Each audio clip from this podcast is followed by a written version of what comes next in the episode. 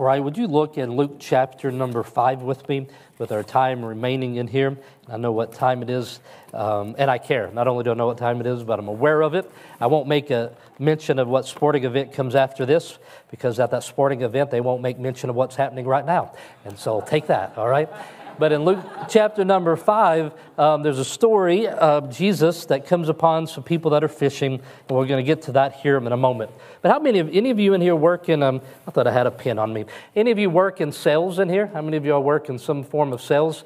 All right, you do. Okay, Julia, that's interesting. Um, it's all right, brother. Have you ever heard that example though? Somebody brings out a pen and they say, "Sell me this pen." Have you ever heard that? And the idea is that you're not supposed to sell them on the the, the value of the, the product itself, you're supposed to sell people on what is the need for that pen. And it's something they use in, in, in lessons and teaching on sales. And that's not what evangelism is. One person said, We live in a day where it's easy to make converts, but very hard to make disciples. The only part I would disagree with that is we don't even live in a time where it's easy to make converts, where people don't even pretend to be interested in these things. But that's what we're called to do, is calling people and the Bible says a couple different ways. It says, I, in Luke, it says, I will have you to catch uh, men, and thou shalt catch men, in verse number 10 of Luke 5. Other times in Mark 16, it says, I will make you to be fishers um, of men. And that idea, that being fishers of men, Barna, which um, is, a per, uh, is a group that does surveys of churches, they said that 51% of churchgoers don't recognize the phrase the Great Commission when they surveyed people. 51% don't understand it. And of the group, 25% say that they've heard of the Great Commission, but they don't know what it means, which means about three out of four people who attend church could not give you an understanding of what the Great Commission is. Those are, that is the phrase that we give to the command that Jesus gave before he sends into heaven of what he wants us to continue doing as believers, explaining that after you get saved, why don't you just go straight to heaven? That would make things quite exciting at an altar call, wouldn't it, right? That people just disappeared as soon as they got saved. But what is the plan that God would have? We le- we're left here and with a, a purpose. An older pastor said this He said, Baptists used to talk about soul winning, then we talked about witnessing, then we talked about sharing, then we stopped talking about it altogether. I don't think there's anything wrong with any of those words. Proverbs 11:30 tells us the fruit of righteousness is a tree of, tree of life, and he that winneth souls is wise.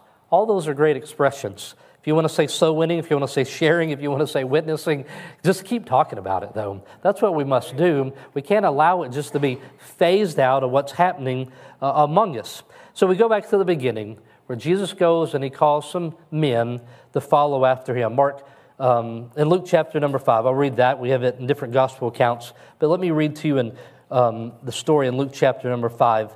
And it came to pass that as the people pressed upon him to hear the word of God, he stood by the lake of Gennesaret, and he saw two ships standing by the lake.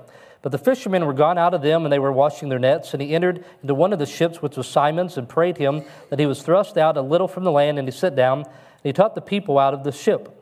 Now, when he had left speaking, he said unto Simon, Launch out into the deep and let down your nets for a drought. That means a lot of fish, okay? And Simon answering said unto him, Master, we have toiled all night, and we have nothing. Nevertheless, at thy word I will let down the net. And when they had done this, they enclosed a great multitude of fishes, and their net brake.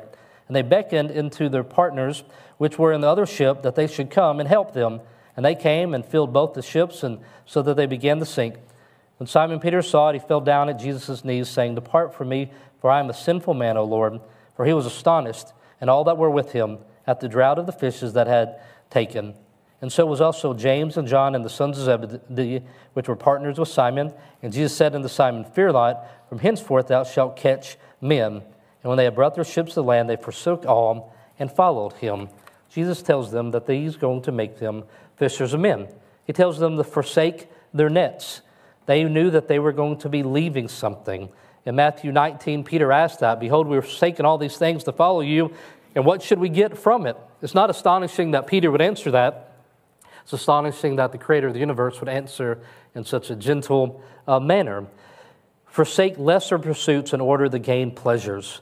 That's uh, the Bible speaks about that. A man finding a treasure in a, in a field and selling all that he has. It has to do about the use of our time, has the use about our talents and abilities is setting things aside. We have time to be faithful in evangelism, but it has to become the greater pursuit. There has to be some forsaking that's going to take place. A profession of faith is a profession that Jesus is the Christ. It isn't church programs that make disciples, but it's disciples that make disciples. You can't call others to follow him if you're not doing that yourself. And so here we are, and there's some forsaking that Jesus says, I need you to forsake and follow me, and I will make you fishers of men. His agenda was to make disciples. Jesus calls them to himself. He ordained the 12, he set them aside, and he calls them to himself. Our following Jesus should be evident. One way is the way that we forsake things in this world. A mark of a person following Jesus is that we're forsaking things in this world. And in that forsaking, he says, I will make you to become fishers of men. They had fished all day and they had caught no fishes. I think we have a song like that, don't they? They fished all day and they caught no fishes. And, um, and so they get to a point, I've done it, what's the use? You know, Jesus, you may, you are the carpenter's son, we are fishermen. And then he, he helps them catch an unprecedented amount of fish from a place that seemed hopelessly unproductive to them the night before. The catch was a powerful and authoritative uh, sign that Jesus knew what he was speaking about. A comparison between trusting Christ to help gather fish and trusting Christ to help you gather people. Jesus says, I know fish. I know fishing. I know what you should do. And so as Jesus gives them that, he, Jesus came to them in Luke chapter number 5, verse 1, and he's teaching them so much that people were pressed about around him, and he has to get on a ship and, and set sail. He talks to them about obedience. When he got done speaking, he said unto Simon, Launch out into the deep and let down your nets for a drought. Simple act of obedience is what was asked of, of Simon. And Simon humbled himself. He fell down at Jesus' knees, recognizing that Jesus knew. A.W. Tozer said, Sometimes I think that the church would be better off if we would call a memorandum on activity for about six weeks and just wait on God to see what He is waiting to do for us. That's what they did before Pentecost. Our churches don't need another event. Instead, all we need is to make Jesus help to uh, recognize that Jesus wants to make you and me fishers of men. I will make you to become. And so that comes with an um, with a decision that we're going to allow Jesus to make us to be the fishers of men that he has called us to be. And so I just ask you in here, I'm going to ask the men to join me at the altar, and I'm going to ask that we pray that that's who we would be um, as a church. We'd be people that forsake our nets and we just simply obey Jesus. What was amazing is they just obeyed. And you may be in some hopeless waters. You may be with a person and you say, I've shared the gospel, I've done this, or I haven't seen anybody come to Christ in a long time. Let's just listen to his voice and say, Tell us what you want us to do. Jesus, you have called me to be a fisher of men, and so I'm going to have you to make me to become fishers of men. Now, I'm not telling you anything to do, but other than recognize that Jesus wants to help you become fishers of men. So let's do some inventory in our heart tonight and recognize that. Is that a way in which we see ourselves? Do you see yourself as a person that Jesus could use to help draw other people to Him? Do you feel kind of hopeless in what you're doing and say, well, you just don't understand?